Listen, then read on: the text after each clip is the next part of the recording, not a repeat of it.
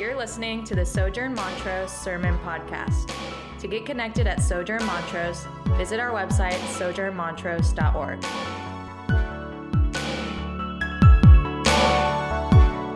good stories always if you're if you're into reading novels or even if you're into watching movies what you'll notice throughout a narrative is that there are themes and symbols that will show up and imagery and and these things are always meant to either point us back to something that happened earlier in the story or point us forward to something that we should expect to happen or to give us more understanding of a character or of a situation. And that's just a mark of a good author or a good screenwriter that they would develop themes and symbols and images so that we won't only remain engaged as readers or viewers, but so that we'll understand more of the beautiful picture and the beautiful story that, that an author is putting together for us.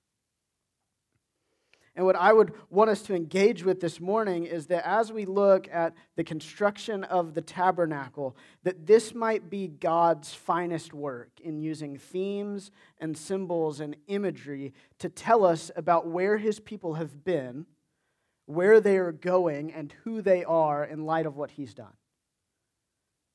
And so, so as we dive into looking at the tabernacle, let us consider that, that everything within it, is about themes and symbols that should teach us more about where God's people have been, where they're going, and who they are in light of Him relating to them.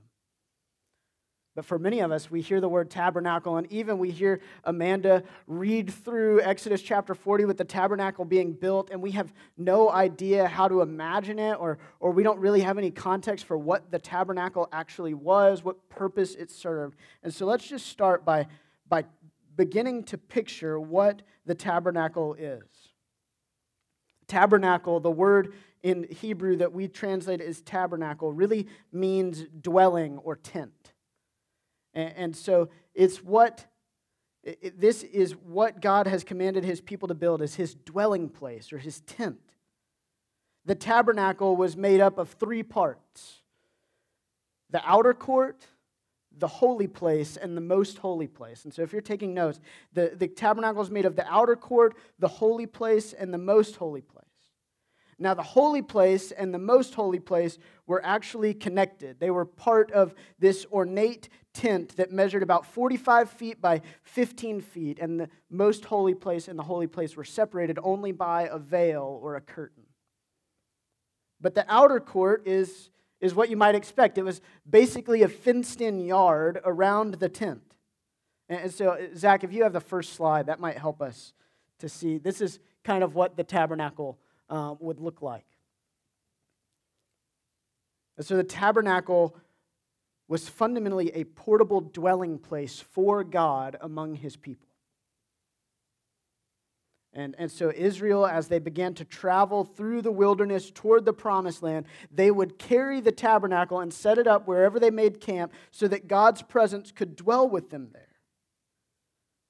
When they set up the camp, they would set it up in the middle of their camp so that God would be truly in the midst of his people. So, following the instructions given to Israel in these last six chapters of Exodus, so if we picked up in chapter 35, what we would see is it's all instructions for how to build the tabernacle. And this is how the book of Exodus ends because the tabernacle is going to become the center of culture for the people of Israel. It's going to define who they are, that they are the people with the tabernacle. They are the ones with whom God dwells. The tabernacle is where Israel will get to live into their new identity that they've been given by God as a holy kingdom of priests, serving Yahweh, this eternal and gracious and loving God who has chosen to also love them and to dwell with them. But the tabernacle is much more than the cultural and religious center for Israel. As we mentioned earlier, the tabernacle and the elements that make it up are all an effort for God to remind Israel of their history, to tell them what He has done for them, and also to foreshadow what He will one day do for them. And, so, so themes and symbols are, are the stuff of the tabernacle. So, if the tabernacle tells us about where Israel's history is, maybe we should consider it. That Israel's history began where all things began for humans, in the Garden of Eden, in Genesis chapter 1. And the tabernacle is meant to represent and recreate the Garden of Eden. Genesis 1 and 2 tell us of God creating the universe, and, and He created the earth and all that's in it. And in the midst of his, his creation, God Himself planted a garden and called it Eden. And in the midst of the garden was a tree called the tree of life. And this is where He placed the first man and first woman to dwell in the garden in the midst of His creation at the center of everything, where he dwelled and where life was found, he placed his people. But as we know in the history of Israel, in the history of humankind, Adam and Eve, the first man and first woman, disobeyed God and they were kicked out of the garden. And when they were kicked out of the garden, God set a heavenly creature called a cherubim to guard the tree of life with a flaming sword.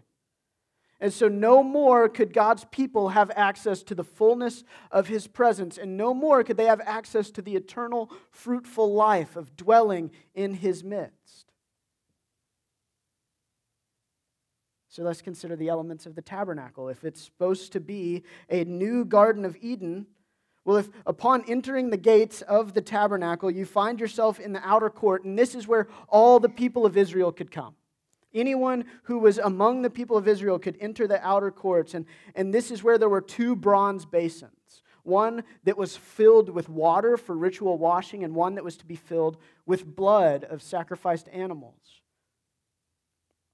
To enter the outer court was really to approach God and to be washed clean, to make atonement for your sins.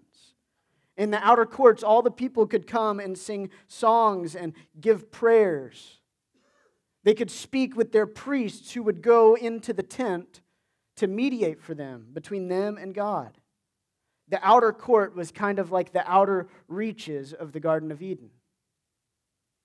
But to enter the tent, that was reserved for priests. Only priests could enter the tent. And when they entered the tent, what they would do is they would find themselves in the holy place. And in the holy place, there were some specific elements that tell us a lot about how we should understand the tabernacle. There was a table, and, and on the table it held what was called the showbread. And, and the showbread was, was baked daily, and there were 12 loaves representing the 12 tribes of Israel. And every week, the priests would go in and they would feast upon the showbread.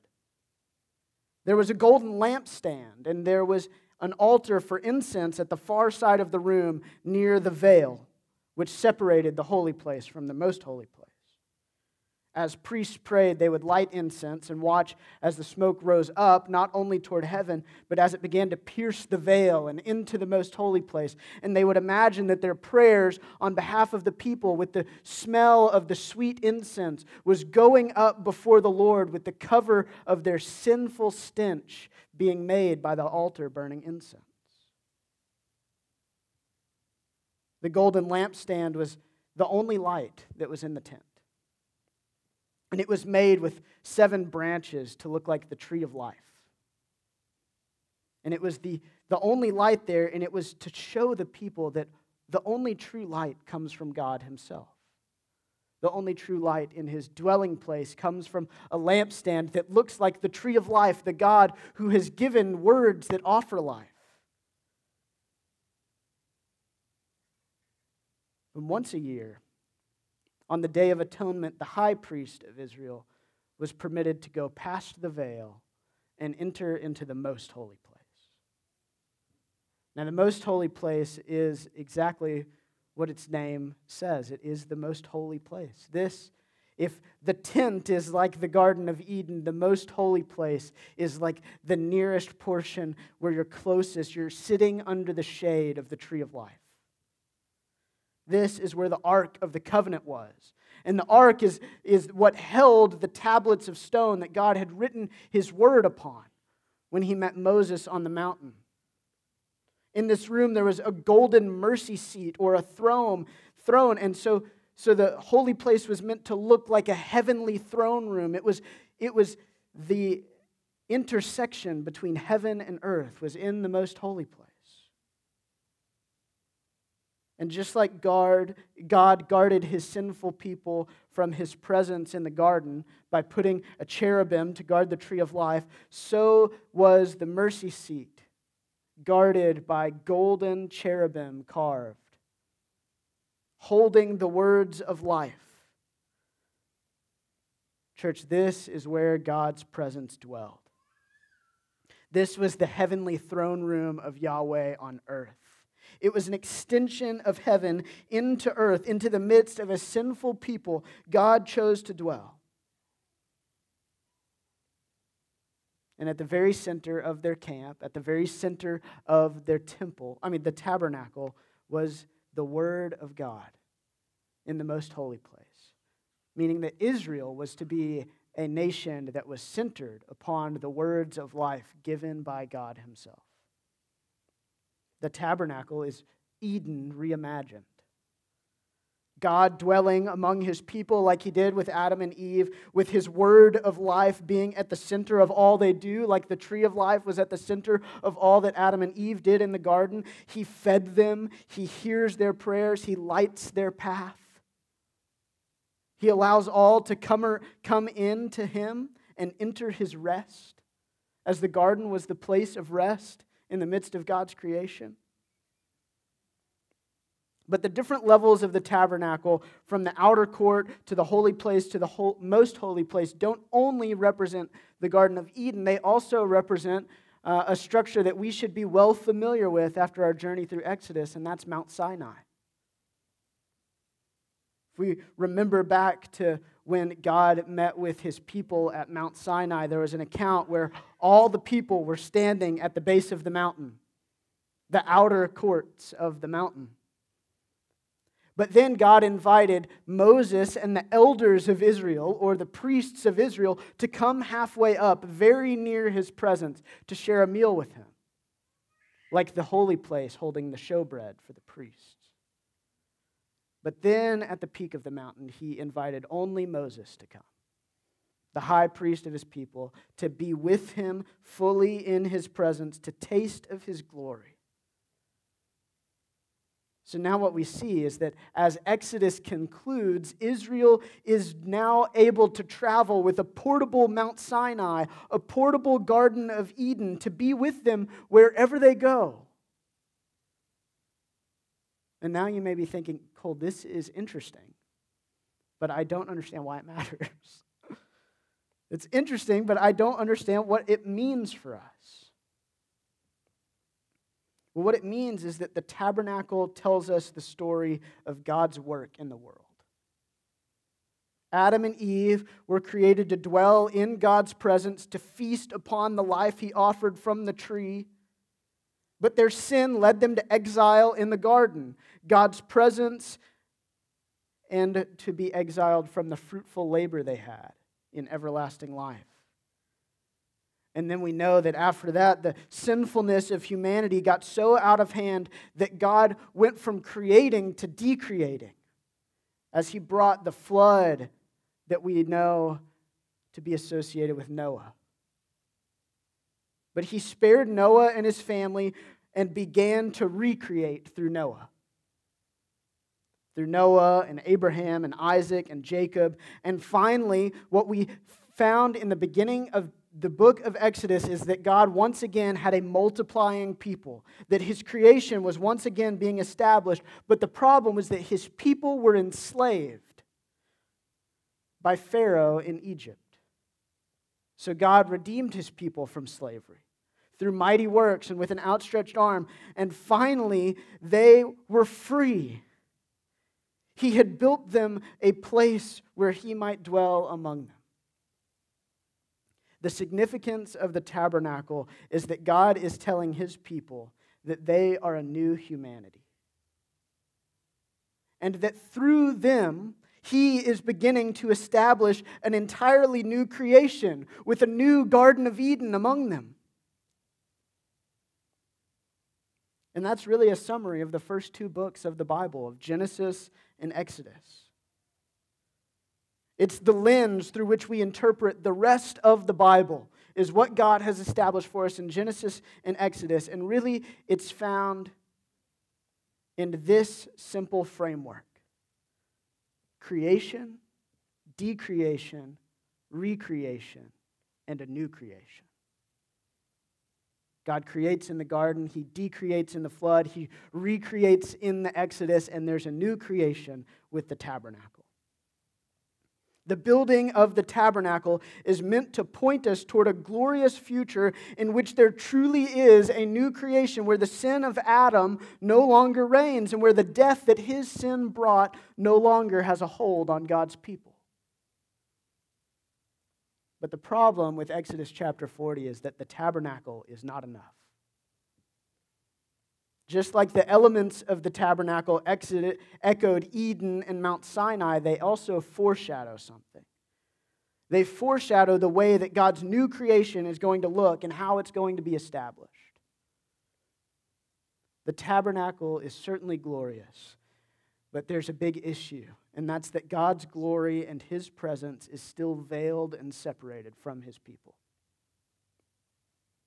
And in order for a new creation to fully be established, God's people will need a better representative than Adam. They'll need a way to remove the separation between themselves and God's presence.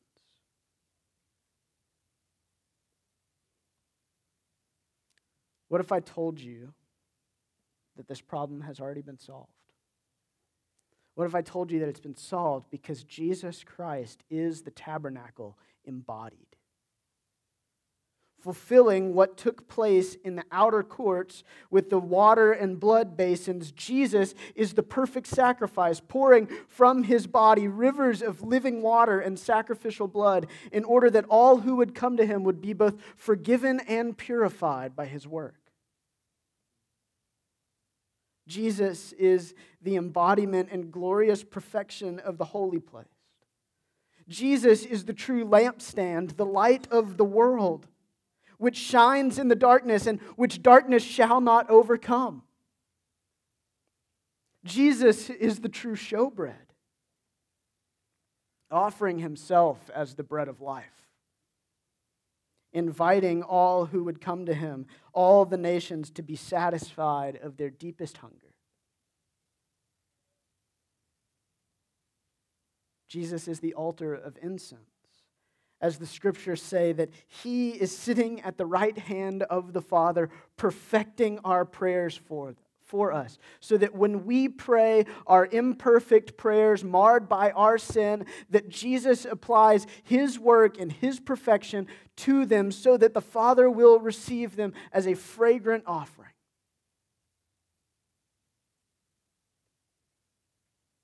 And Jesus is the most holy place. For in Jesus, the presence of God dwells bodily. Jesus is the Word of God made flesh. Jesus is the true Ark of the Covenant. Jesus is the one seated on a throne in glory, a throne that is a mercy seat from which he offers love and forgiveness and grace to all who would trust in him. Through Jesus, through his perfect life, through his sacrificial death, through his glorious resurrection, there is no more veil separating God's people from God's presence. And no more is the throne room of our Lord guarded by angels with flaming swords. For Jesus himself has invited us to draw near to his throne of grace. Paul says this in Ephesians chapter 2 helping us understand Jesus as the tabernacle or the tabernacle which was replaced by the temple. So Paul will use temple language, but understand tabernacle and temple as essentially synonymous. He says this You are fellow citizens with the saints and members of the household of God, built on the foundation of the apostles and the prophets Christ Jesus himself being the cornerstone, in whom the whole structure being joined together grows into a holy temple in the Lord. In him you also are being built into a dwelling place for God by the Holy Spirit. See, while the while the story of the Exodus has been lovely.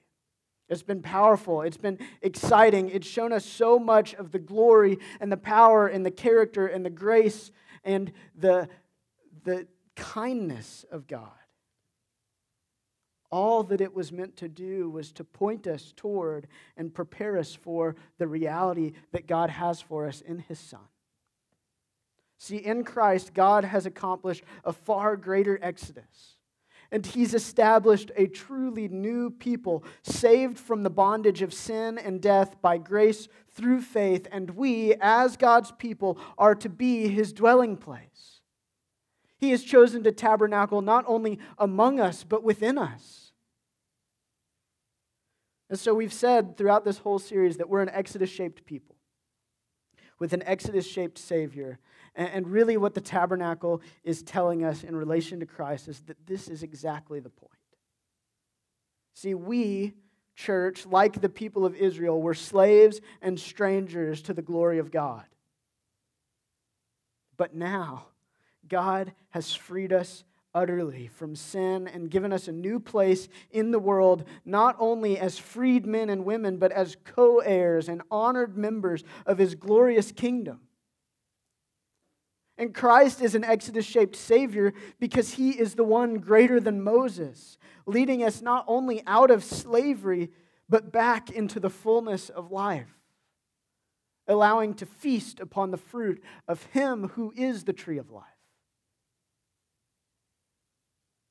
Jesus is an Exodus shaped Savior because he has been exiled and abused as a slave, so that we might no longer have a veil between us and God. Jesus has been victorious in his resurrection. He has given us victory far greater than the people of Israel will have over their enemies as they approach the land of Canaan. Yet, like the Israelites journeying toward Canaan, we still await the final glory, the final glory of a truly new creation a new earth that will be far more glorious even than the Garden of Eden. So, what that means for us is that we have Exodus shaped work to do. Church, there are many people around us who are still in slavery to sin and death. There are many people around us who still worship false gods and craft for themselves golden calves. There are many around us who still put their hope and their allegiance in the various pharaohs of the world rather than the King of love and the Prince of peace. And so, church, our Exodus shaped work is to go as the dwelling place of God and proclaim the good news that God has chosen to dwell with us, to dwell with his people, and that he has accomplished this all through his Son. We're to go and tell our neighbors that God is making all things new, a new creation for a new people, and that they also can be born again into the living hope of the victory of Jesus Christ, the only one worthy of honor and praise and glory, the only one able to remove the veil of separation between us and God's presence. Finally, if you have your Bibles and you want to turn to the latter portion of Matthew 21. In Matthew 21, we see the Lord Jesus making his triumphant entry into Jerusalem. And this is right before his arrest and trial and death and burial. And when he does so, he finds himself standing in Jerusalem in the shadow of the temple. The temple being the replacement, the permanent replacement for the tabernacle. And this is what he says in the shadow of the temple. He says, Truly I say to you, if you have faith and do not doubt, if you say to this mountain, Be taken up and thrown into the sea, it will happen. When Jesus said this, he could have been pointing to the temple when he said this mountain, or he could have been pointing to himself. But the point would be the same. Throughout the Bible, the sea often represents the nations of the earth. which seems reasonable in a world where the only way you could get to the other nations of the earth was by traveling through the sea.